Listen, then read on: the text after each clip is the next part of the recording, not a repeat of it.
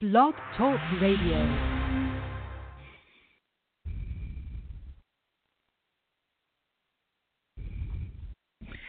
Hello and welcome to tonight's edition of Pages in Stages, an auditory experience. My name is Joelle and I am the Vibrarian. I'm here to elevate, enlighten, and empower you with information that I hope that you will find helpful and uplifting. And every Sunday I'm here for this particular podcast called Pages and Stages, where I am sharing with you books that I find interesting, and every week we turn the page to another stage of the story. I'm so glad that you are tuned in this evening on the Vibrary Radio Network, and we're here throughout the week. I've got a few shows that come out hoping to spread joy and information to people. On Tuesdays, we have the Psychic Inside Show, and I interview people about their journeys discovering their unique gifts and abilities. It's always a fascinating conversation to learn how people's gifts are manifesting and what all they've gone through on the way to uncovering themselves. And on Thursday is the Vibrarian Show, and it is an exploration of any topic that I want to talk about or that you want to talk about, things that are coming up in the collective. We're talking about anything. There are no holds bars. It can be from aliens to angels, to past lives, to energy healing, and everything in between. You can find the schedule and the upcoming broadcast on Blog Talk Radio under The Vibrary, and you can also connect with past episodes of the shows that have been on The Vibrary's YouTube channel. Now, The Vibrary is like a library, only it's filled with high vibrational information, and you can find that at VIBE, as in energy, RARY. That's on Facebook and on Blog Talk Radio. On Facebook, you can look for me under The Vibrarian, and that's VIBERARIAN.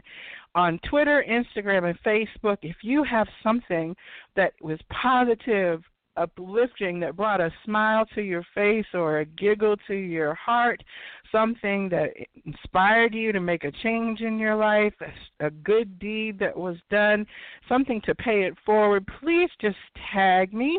You can tag Good Vibe Tribe, or you can tag The Vibrarian. I would love to pass along your messages to other people, because as we know, when we all do well, it spreads like wildfire through the collective, and we can uplift each other throughout this experience that we have out in social media. Now, here on this show, you can call in to the phone lines at 646-668-8988 during the reading. If you have any discussion that you want to have after the chapters are read for the evening, please just press 1. Let me know that you want to come on the air with a point or purpose. And if you want to catch up on the previous episodes, the previous chapters of tonight's story, please do visit the library on YouTube. Now, I am a librarian, and so I do love a good story. And so this particular series came out of my love of reading and reading aloud, sharing a good book with others. So the story we're currently engaged in is called The Turnaround Time by Liz Grauman Nolan. And this is a story that covers a twin flame journey from the time of Atlantis until present day. Now, the first few chapters were action-packed and filled with lots of twists and turns. I've been thoroughly enjoying the story so far, and we're going to proceed this evening with Chapter 4. Now, when we last left the story last week, our main character had just finished hearing from her spirit guide a very powerful and strong message. And as we're entering in Chapter 4, we've just finished that conversation. And without any further ado, we'll begin our stage for the evening of The Turnaround Time, starting with Chapter 4. Chapter 4. Loss of the masculine. Her last sentence sounded very far away. I felt a force pulling me into the purple glow. Everything went blank at first. The fight. I am standing in a peasant-style powder blue dress watching the fight. My love is a young tattooed pirate, tanned from the sun. He has a brilliance about him. He is sword-fighting another man. Standing in a large crowd of spectators, I can see only him. I am fixated on his bright blue eyes. He will not look at me. He is staring directly at his opponent. Nothing else in the world exists for him right now, not even me. I try to engage him, feeling a twinge of guilt at distracting him. I am convinced that our love can protect him. He is convinced that our love will weaken him. I turn towards someone calling my name, and I catch a glimpse of the beautiful ocean behind me. Its calmness is a stark contrast to the fight in front of me. My panic-stricken mother is running towards me. Behind her is our nursemaid with our twin infant daughters. I wave frantically, motioning them to go home, urgently insisting through the look on my face that they go back home immediately. This is not a safe place, but I need to be right where I am. I will stay. I turn back toward the fight. The opponent challenging my love is a man sent from the richer community led by the Dark Ones, who are steadily increasing in numbers. My love had been stealing from the rich and helping the poor. He is willing to stand up to anyone who tries to stop him. He has a reputation as the fighter who never loses. I am watching the fight at the same location where our once clandestine courtship that led to my pregnancy first began. Our twin girls have barely seen him because he is often in battles, yet standing there I am reminded of many beautiful moments alone. He is always tender with me, nothing at all like the fighter I am seeing now. It scares me to see him like this. It seems to dismiss our connection, invalidate it. He looks filled with rage. I cannot stand that he avoids looking at me despite the fact that he is trying to win the fight by having complete concentration. I am still scarred from wounds in Atlantis, erased from my conscious memory that he may not be trustworthy. I cannot remember Atlantis or that he came back for me. I cannot remember that we are one soul. Fear is imprinted within me from when he left after the final conversation.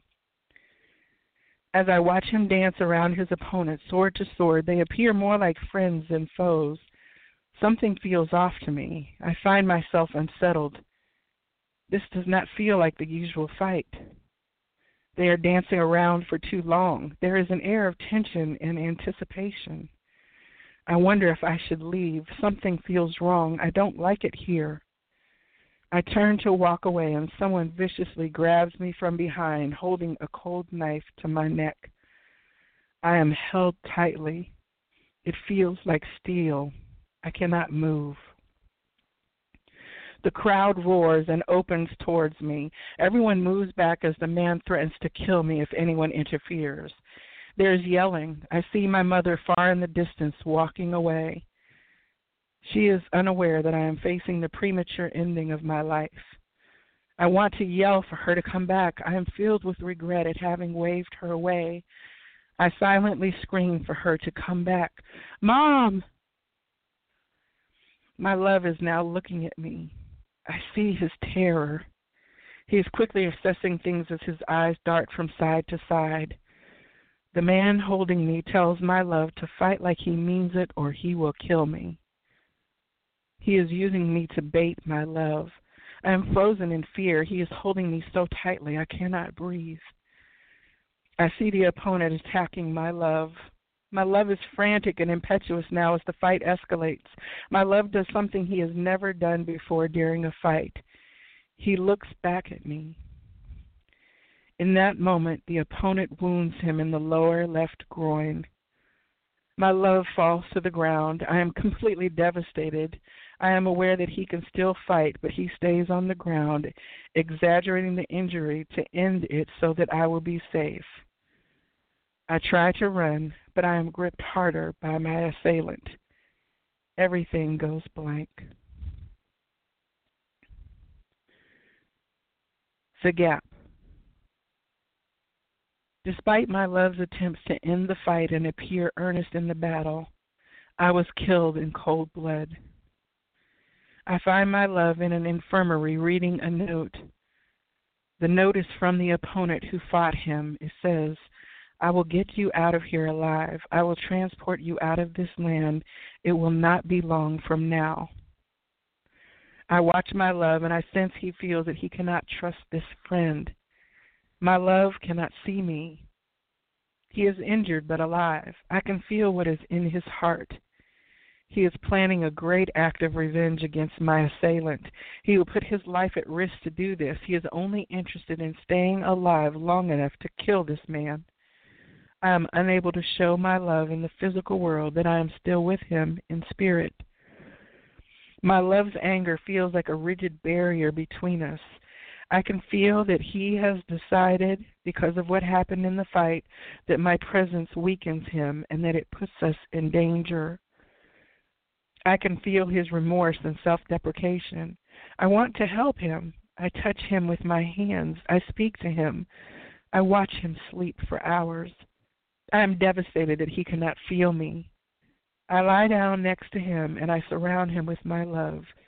He appears to feel none of this. Eventually, I hear my guide in the distance telling me that I must come to her. I do not want to leave my love. I know he needs me. I need our daughters. I begin ranting at her. I cannot leave. My love is sick. This is wrong. The girls are babies. Lovingly and with patience, my guide explains. You cannot stay in the physical world long after passing. You will lose energy. You will be in danger. You cannot hold on to the physical life you left. You cannot change what happened. The gap is growing between you and your twin. There is much to heal, and it will take time. He must complete his life there until the right time. Your twin is fueled with vengeance. The opponent your twin fought was a friend who played on both sides, so to speak. He was, in fact, Ruby from Atlantis. When your twin was targeted by the Dark Ones through the wealthy members of the community, Ruby offered to fight him and allow injury to himself and even give his own life if necessary so that your twin could win and be free. Ruby felt indebted to your twin because he had given his family members many riches and help for a long time. Ruby was still carrying karmic feelings of indebtedness for betraying your twin in Atlantis.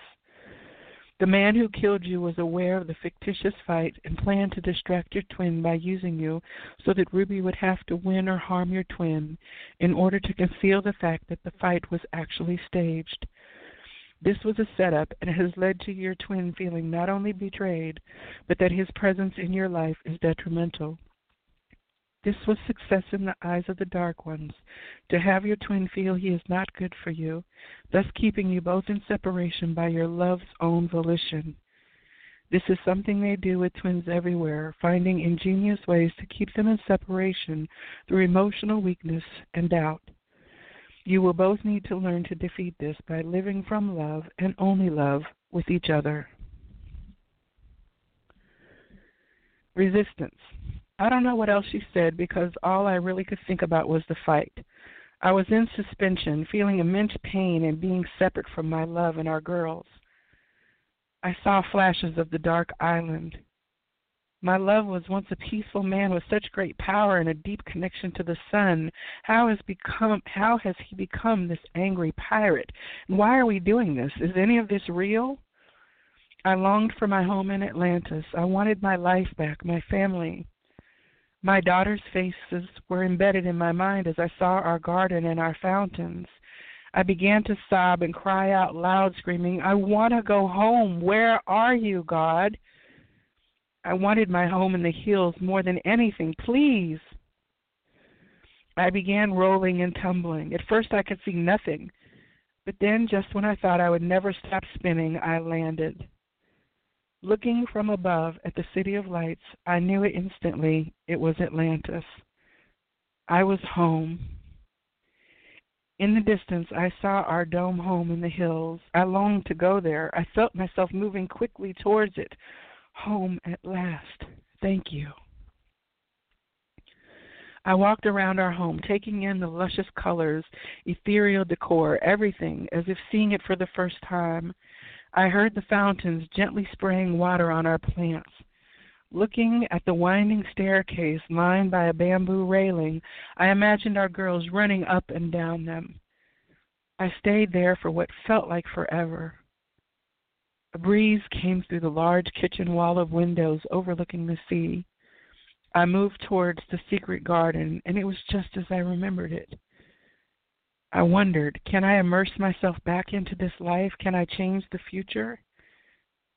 At first, I began bargaining with the Supreme Creator, making all sorts of promises to be different. But after a while, I pleaded, I want to stay here. I'm never leaving this place. Make it all go away, the bad things that happened. I want to re-enter my life here. I will do anything you ask. But instead of going back into my life, without warning, I felt the pull. I tried hard to resist it. No, no, no, I begged and sobbed, reluctantly finding myself back alongside my guide on the bench, desperately hoping she would reveal the way to get back home for good. You cannot go back. Healing the present changes the past, but going back to the past recreates it. You are in resistance to the flow. You have to move forward, learn, and heal what causes separation with your twin in Atlantis the first time. After you have done that, you will be home again in the turnaround time. If you went back now, you would recreate the split again. You need to learn and heal from what happened. Trust this process. You are now experiencing the memories in your life review. There are deeply held emotions in your soul that need more healing, but you must keep moving forward. Each lifetime will carry the emotions of other lifetimes. Each feeling you have impacts the one soul of both of you. Each life is formed by the other lives. All these lives are happening simultaneously, despite the fact that they are experienced as linear. They are mutually affecting one another. Each life keeps affecting the others until all timelines will meet and unite in the turnaround time. At that time, all twins will have a chance to reunite and heal fully through the returned healed presence and balance between the masculine and the feminine. Great love will be the dominant force on the planet again. Your twin's relentless anger at being trapped and set up in Atlantis has burned a rage so deep in him that he is drawn to angry, powerful roles, no matter what the consequences. This choice is not conscious.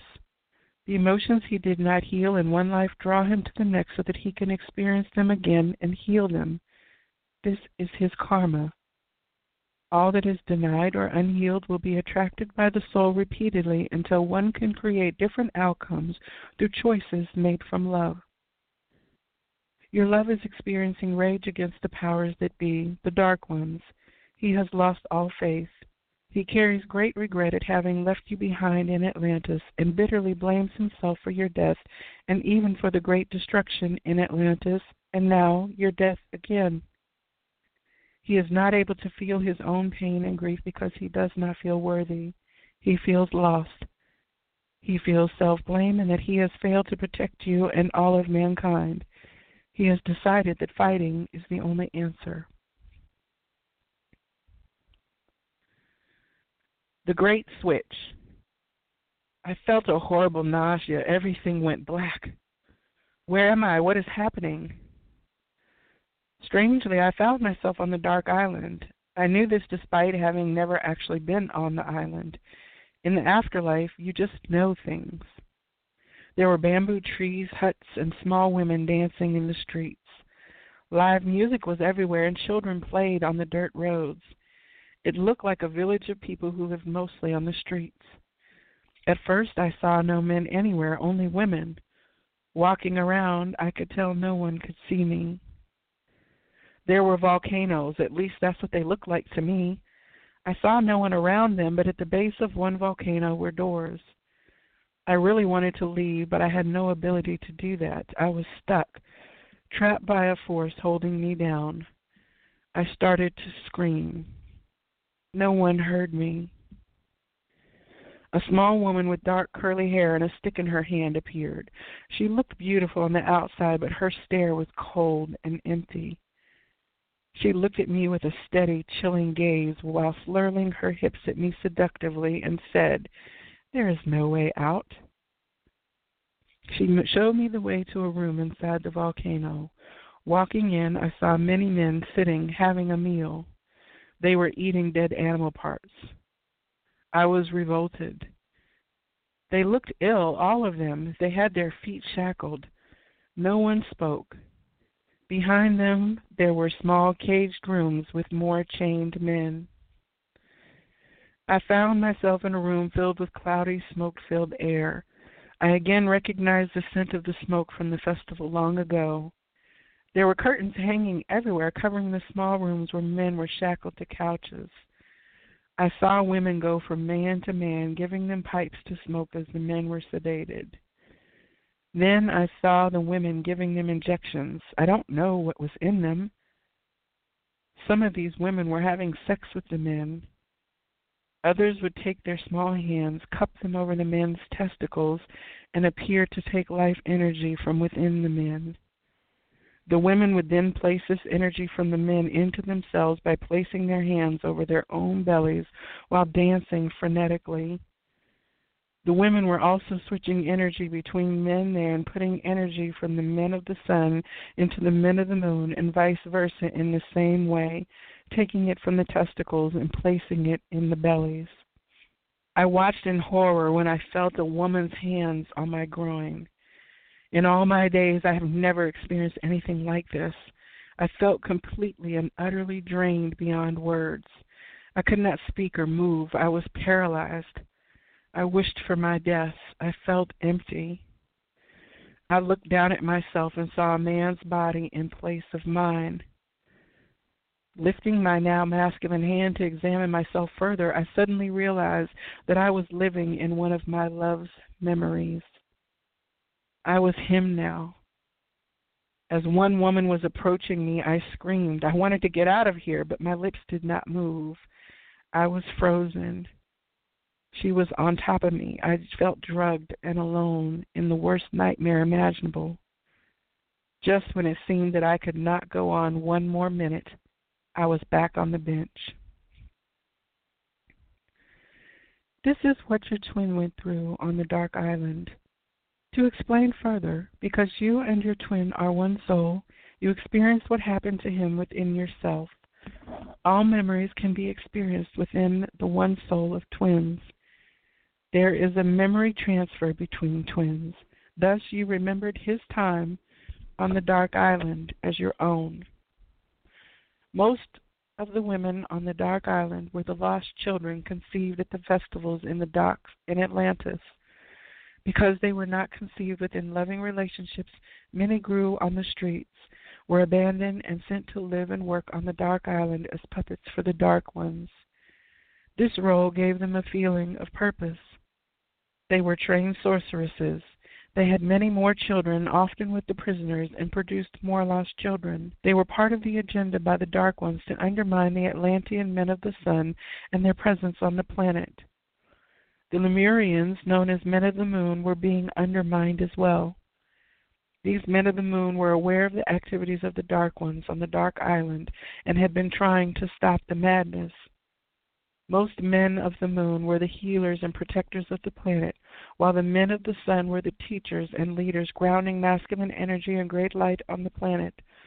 The goal of the Dark Ones was to drain Men of the Sun of their inner serpent. The lost children, now grown women, would take this life energy into their own bodies to fuel and energize themselves and replace their feelings of loss and lack of love.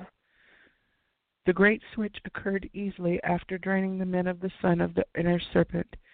Their energy fields were now weak and therefore easily assimilated serums injected by the women who, through their sorcery, would take memories from the souls of the Men of the Moon and place them inside the Men of the Sun, and vice versa, switching their energies just as you saw and felt. Many men of the moon then tried to become men of the sun and lead and teach when they were actually healers and protectors of the earth.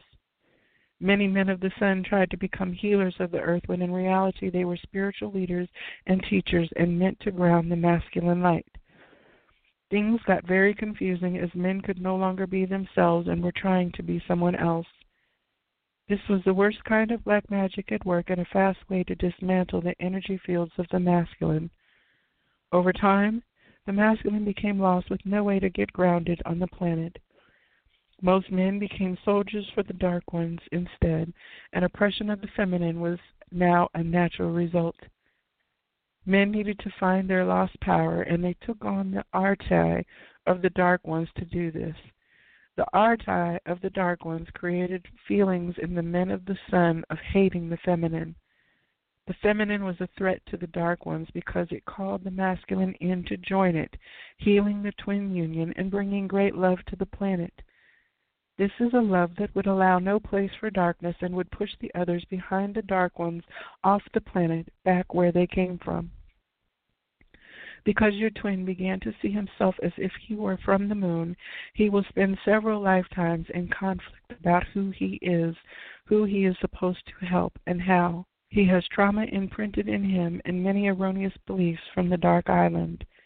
He can no longer trust anyone. As a cross warrior, he is accustomed to living in both the world of the dark and the world of the light, but he has forgotten his true nature.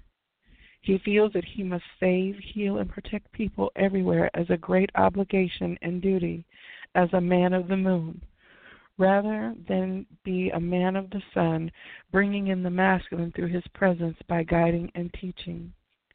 His greatest fear is that you will not forgive him.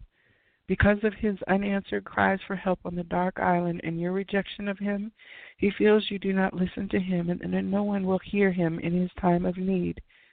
He is in turmoil and struggling to feel good about himself, feeling that he let everyone down in a failed, misunderstood mission to protect Atlantis.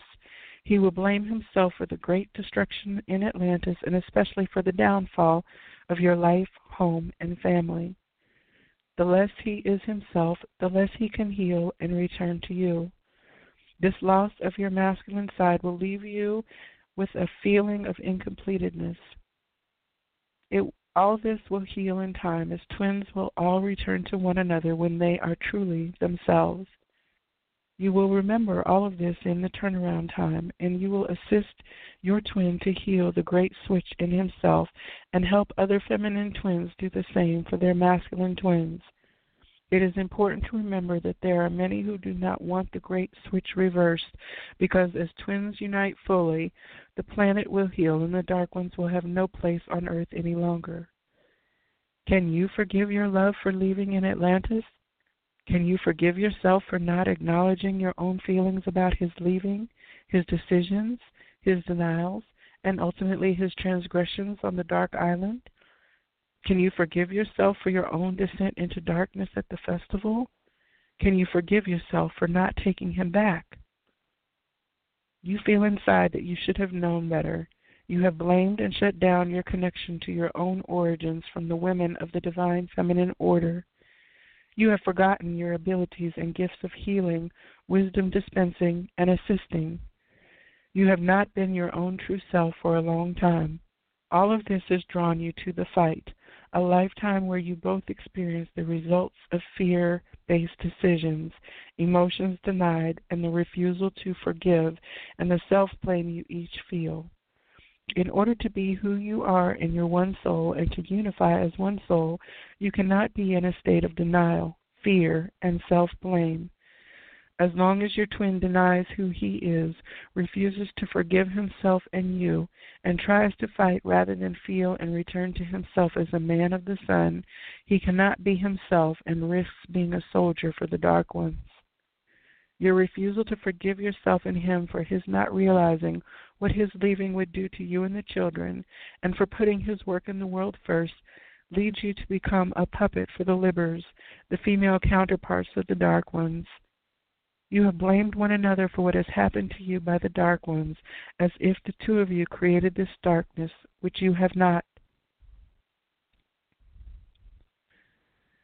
I felt an insidious shame departing from within me, deep inside where I always believed we created the darkness. In that moment, I spoke to the Supreme Creator and I prayed, "Please help me to heal this."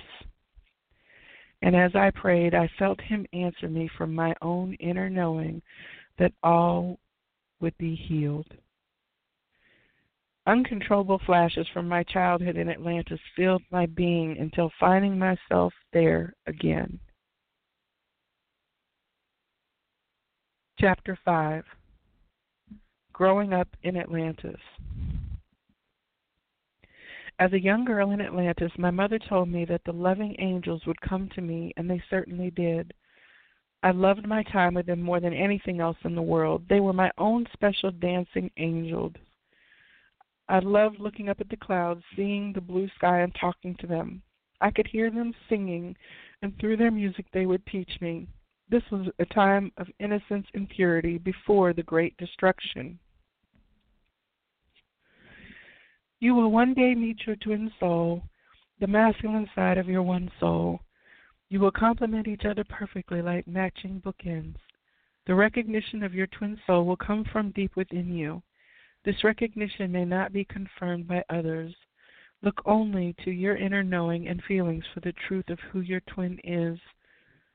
In the physical presence of your twin, you will come into yourself fully.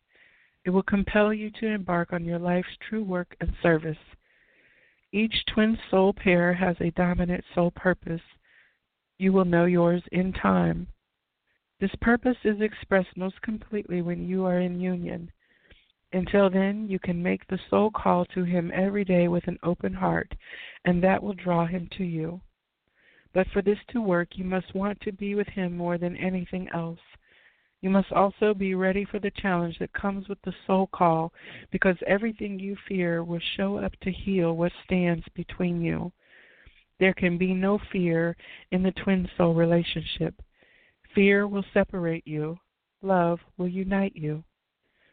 Always remember that you are one soul in bodies, even when you lose each other again and again, only to find each other once again, each time bringing more to the wholeness of your one soul.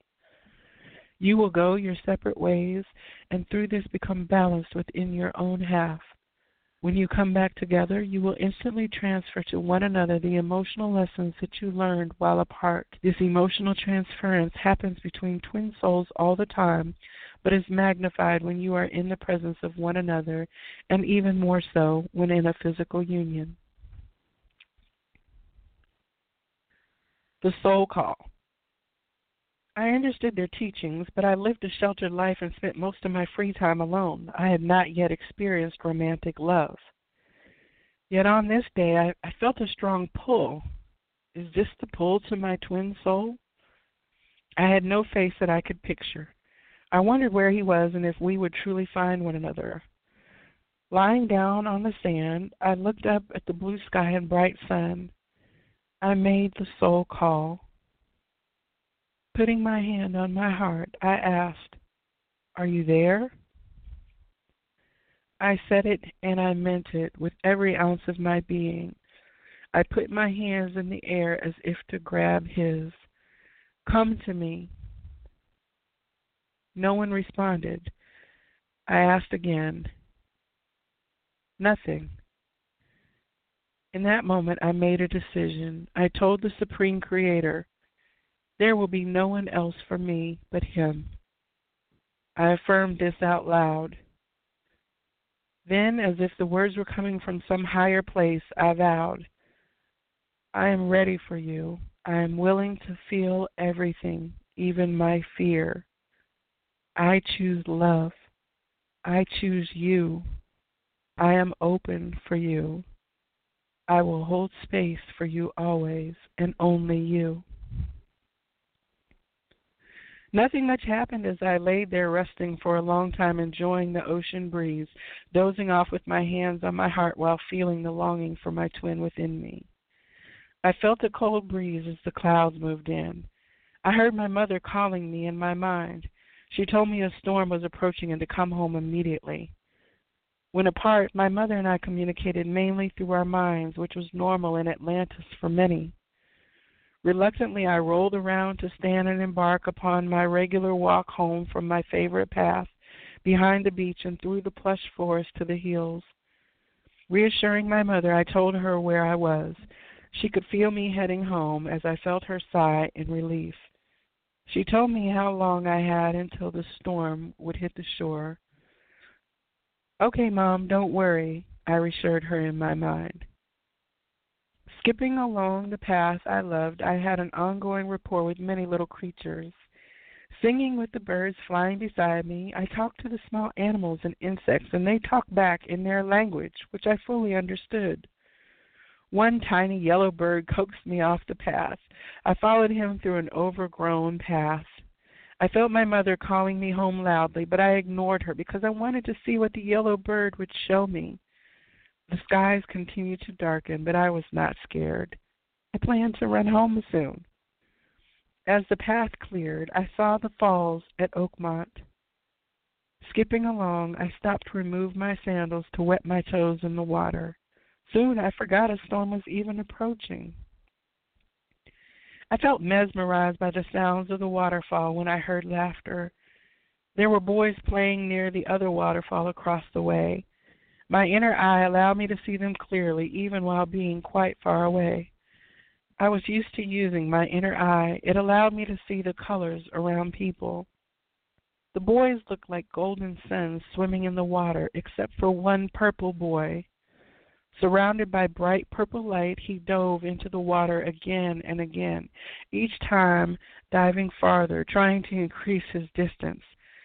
I could feel his delight and feelings of triumph with some jumps, and with others his disappointment.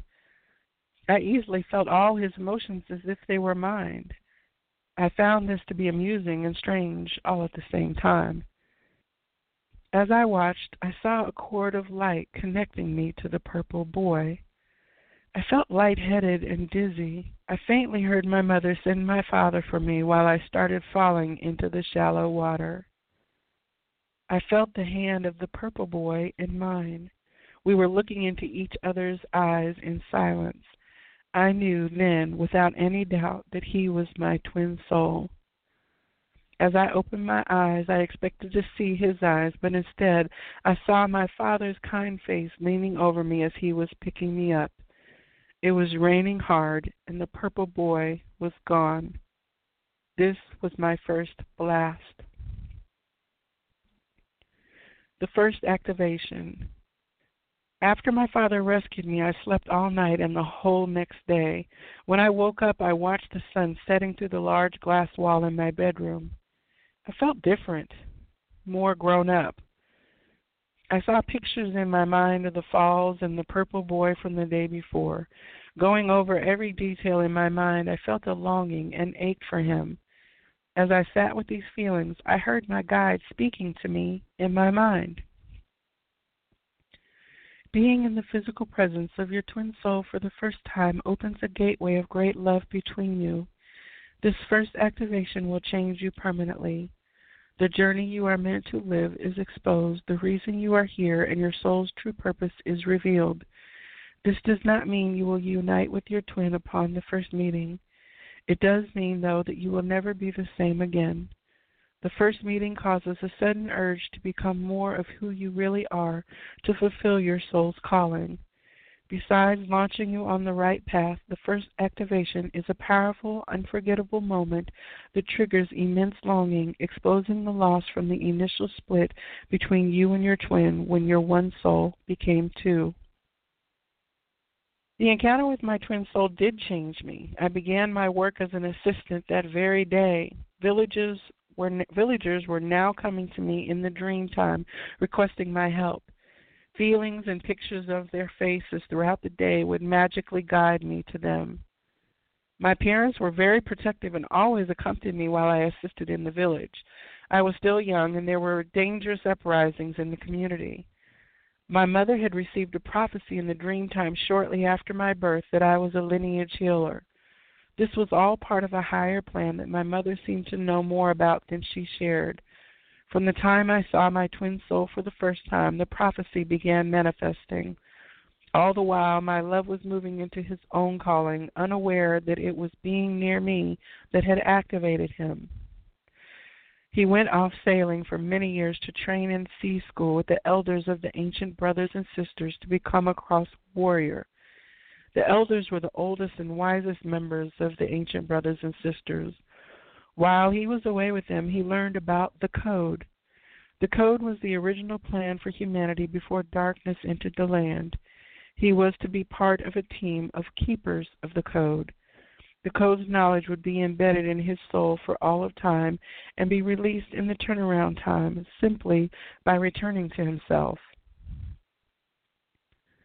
Sky School, the Tribe, and the Initial Split. I was busy assisting and attending Sky School regularly. Here, advanced master shamans of light would guide us into a trance state so we could attend class in the unseen world while still in the physical world. The veil of forgetfulness would prevent us from remembering the knowledge we acquired in these classes upon awakening and was meant to protect our souls from information we were not yet ready for in the physical world. Nevertheless, our souls recorded everything verbatim so that the timer could release our memories of the information learned at the right time. In Sky School, we always had lessons with the same group, and different guides would teach us. This is your tribe. You are all connected. As each one of you heals, it spreads among you. You will always support each other in the physical world.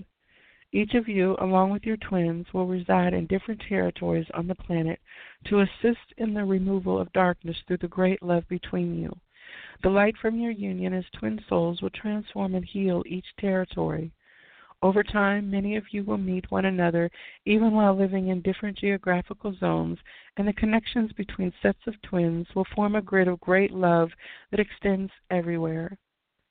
The initial split from your twin happens just before the first incarnation on Earth. As the one soul splits into two, the loss and grief from that separation is held and imprinted in the one soul for all time. The circumstances and feelings from the initial split in the first lifetime are the most important to heal. The separation trauma between twins is replayed in every lifetime, either with the twin or in other relationships. As you come home to yourself and rejoin with your twin, you will feel great love in your soul, also feel unexplained great loss. This makes it a challenge to stay in union. Many will want to run from this feeling and therefore from one another.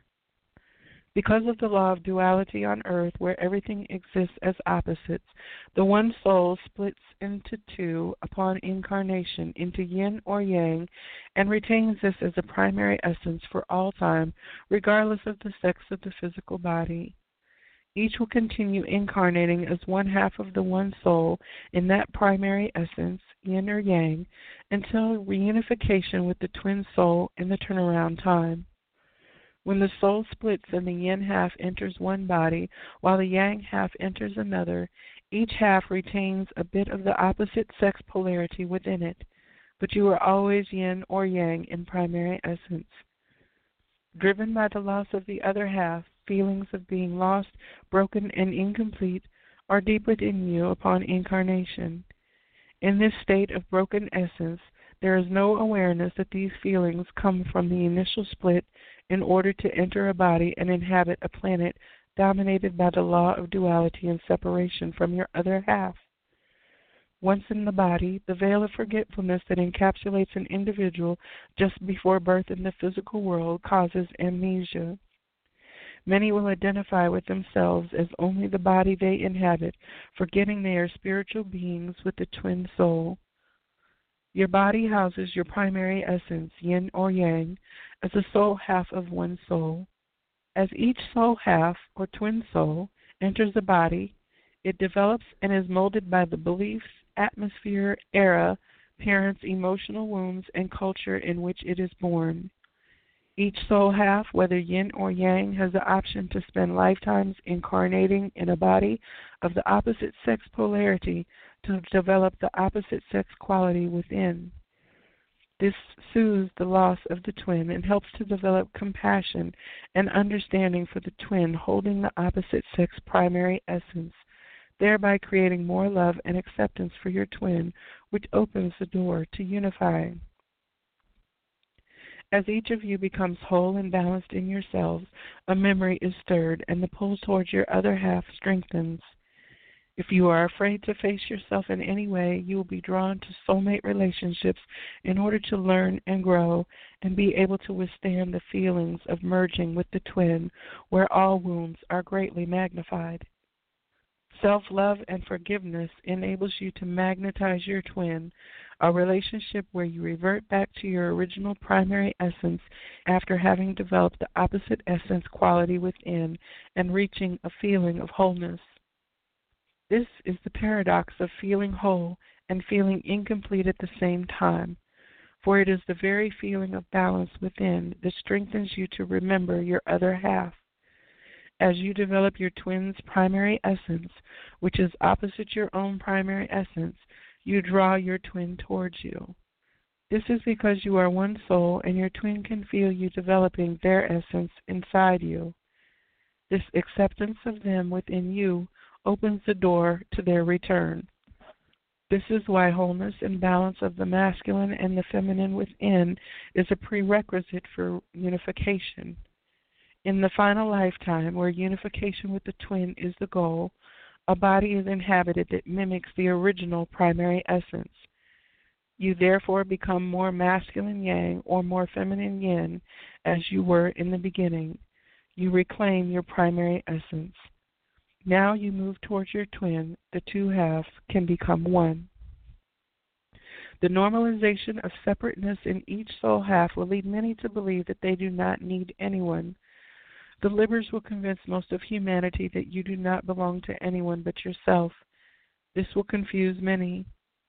If you choose to ignore the pull to your twin from cultural conditioning and the Libbers' mind distortions, you may find yourself in resistance and choosing fear over love, which repels the twin. The other half of your soul cannot come to you if you are not in a loving acceptance of him or her.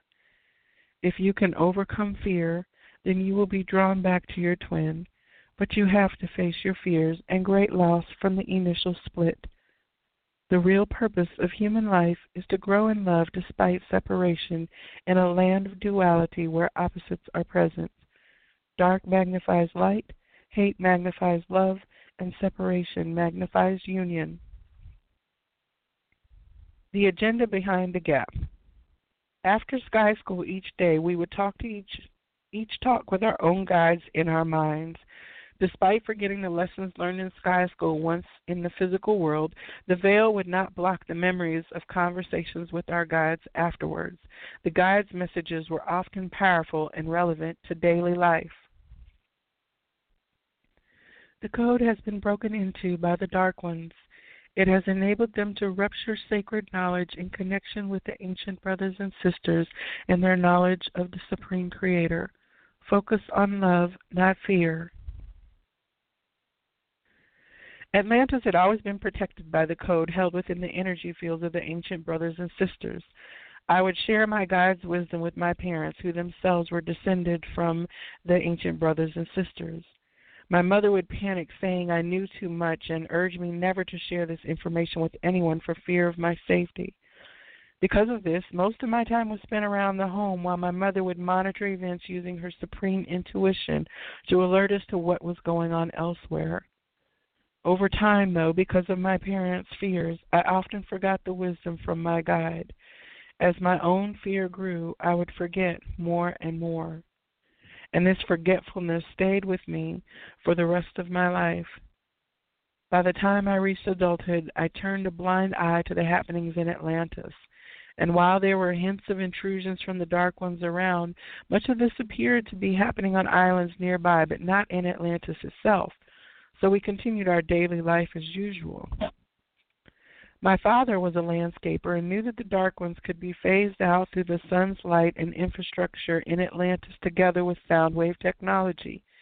He was working on this, as were many others. My mother occasionally spoke of rumors that there would be a few special men known as Cross Warriors who would stop the invasions by the Dark Ones. Everyone figured that things would eventually settle down. For a long time it seemed that the Dark Ones were not around anymore. We did not know this was the quiet before the storm. The Dark Ones were so clever at immersing themselves in an insidious, natural manner that their presence was not obvious. As I grew, I began to assist in healing ceremonies in the nursery that I attended as a younger child. I loved it there. The nursery was my favorite place. The teacher who once taught me now became my friend. Her partner was a transportation specialist who spent his days and nights inventing and implementing forms of advanced transportation methods.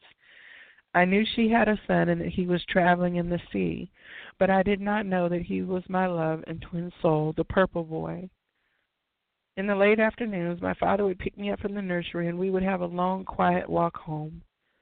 On occasion, when he could not get me, I would stay overnight in the nursery. My mother did not want me to walk home through the village alone. There were protests in the village and an uprising by gypsies in the community, many of whom were the lost children, now forming a group of rebels. Most of us did not understand the lost children and saw them as troublemakers. I was always curious about them, but was strictly forbidden by my parents to interact with them. The nursery itself was a very safe place. An energy field had been constructed through the force field of light that would not allow any harm to enter the nursery. Force fields of protection were commonplace in Atlantis. The shamans of light, who were great beings with awakened hearts, specialized in force field placement. These force fields were crucial to the safety of the community. Unknown to any of us, the Dark Ones sent the Libbers to apprentice with the shamans of the light. The Libbers slowly learned all of their mystical methods, but they did not have awakened hearts. These frauds, which were Libbers presenting as shamans of light, began to dismantle force fields of protection everywhere. This was critical in the slow takeover by the Dark Ones and enabled their covert takeover. Most of us did not realize what happened until it was much too late and they had already imbued into society. The agenda of the Dark Ones was to destroy family units by targeting the many twin souls in Atlantis and create the gap between all twins. The women's liberation movement aided the agenda by turning most women against men. My mother warned that the Libbers were highly destructive and were changing the natural order of the feminine energy on the planet. I did not understand this at that time, nor did I ever imagine that one day in the future I would become a Libber myself. The Libbers. The Libbers recruited me after the final conversation. I went against my own mother in joining them. I still remember the day in the village when the lead Libber approached me. She was an art teacher and healer in the village, utilizing artwork to help the lost children. On the outside, she seemed to be a great person. It was too bad that I did not notice my own feelings and intuition warning me to stay away from her. I was so impressed by her sense of freedom and adventures as well as her commitment to helping the lost children that I ignored what I felt. She invited me to a Libbers meeting, and it was nice to be surrounded by women who were in the same predicament as me, having been abandoned by their men. I was unaware that the lead Libber was targeting women of the Divine Feminine Order. To do this, she learned how to perform healing and appear noble in the community to attract the women of the Divine Order of the Feminine, diminishing the presence of the feminine on the planet and drawing women away from their twins. The lead Libber was equally deceptive with men, appearing as a friend to many, but was highly promiscuous and seductive as to draw men away from their twins, too.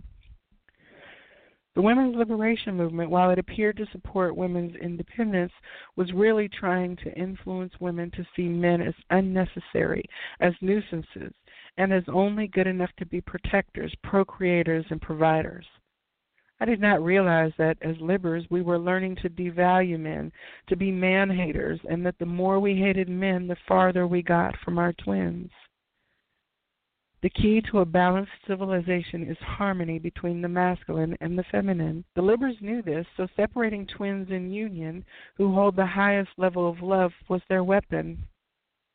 They had an elaborate system and hierarchy within a pyramid structure. The Libbers at the base were made of the female spirits trapped in the afterlife. These earthbound spirits attached to women in the physical world, much as the Dark Ones did to men in the physical world. Each Libber had a role, a place of influence, a woman or a group of women to influence, and an area in society where she could exude her presence.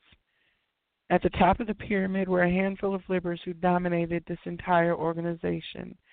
They were angry and vengeful, and are still a threat today. The women's liberation movement was in direct opposition to the women of the Divine Feminine Order. The Libbers had a goal of moving women away from the Divine Feminine Order, away from their twins, and to use their gifts as healers and seers for their own self-gain. The Libbers have damaged the order throughout recorded history and before. The women of the order have been so damaged that many have forgotten who they are and have lost their gifts. Many have had lifetimes of suppression and confusion and have not been able to regain enough of themselves to invite their twin souls back to them, the Men of the Sun. The Big Split. The Big Split, a main objective of the agenda, started in Atlantis when women grew in their alliance with the Libbers as a direct result of the powerlessness and suppression they felt in the patriarchy the Dark Ones created. Many Men of the Sun were led away from their homes, their families, and their twins in battles created by the Dark Ones that dismantled energy fields everywhere. The Men of the Sun believed that if they were protecting everyone, they would please their women. Beneath every man was a deep fear that his woman would not want him because he failed to protect her. Women stopped listening to their own feelings and desire for their own male halves. They started to see men as cowardly and inept if they did not fight. The Libbers said to women, "Your man is nothing unless he protects you." This situation disrupted all personal relationships between men and women and kept the Libbers in control. As long as men were leaving to fight, they had free rein to the women who felt abandoned and alone. In fact, the Libbers were actually actively trying to decrease the population of men, to have women rule, and to keep only enough men around to reproduce mainly during their young years. War was the fastest way to kill many men. So while it was the Dark Ones who created war, the Libbers now benefited from it. After the life in Atlantis, I forever felt self-hatred for becoming a Libber and hurting my love. I decided to stay in the background during many lifetimes. Inside myself, though, I still carried anger at him. The gap created by the Big Split was growing between us. We had become victims of the agenda. The memories of my childhood in Atlantis began to fade, and I found myself back with my guide on the bench after visiting our home on the hills just after passing in the pirate life. Even with all that went wrong in Atlantis, I still felt comforted going back there. The look in her eyes, though, told me that I would have to move forward. As I was getting ready to tell her that I really did not want to go, I felt the pull back to the physical world. And thus ends Chapter 5 of The Turnaround Time. Oh, thank you so much for joining me this evening for the story time. I'm finding myself caught up in the movement of the action and holding my breath at times, all while trying to read. This is Pages and Stages, and my name is Joelle. I'm the Vibrarian. I thank you for tuning in this evening and invite you back next Sunday as we begin the next stage, which is going to be Chapter 6. And in the meantime, this week, I wish you all of the abundance that you can possibly hold, because it is yours for the taking and receiving. And as it spills out over your arms and flows into the world around you, it will bless others as well. The light in me absolutely honors the light in you. Namaste.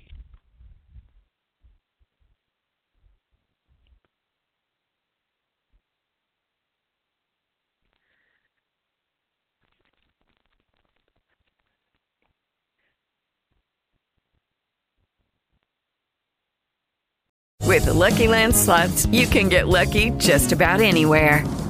This is your captain speaking. We've got clear runway and the weather's fine, but we're just going to circle up here a while and get lucky. No, nothing like that. It's just these cash prizes add up quick. So I suggest you sit back, keep your tray table upright, and start getting lucky. Play for free at LuckyLandSlots.com. Are you feeling lucky?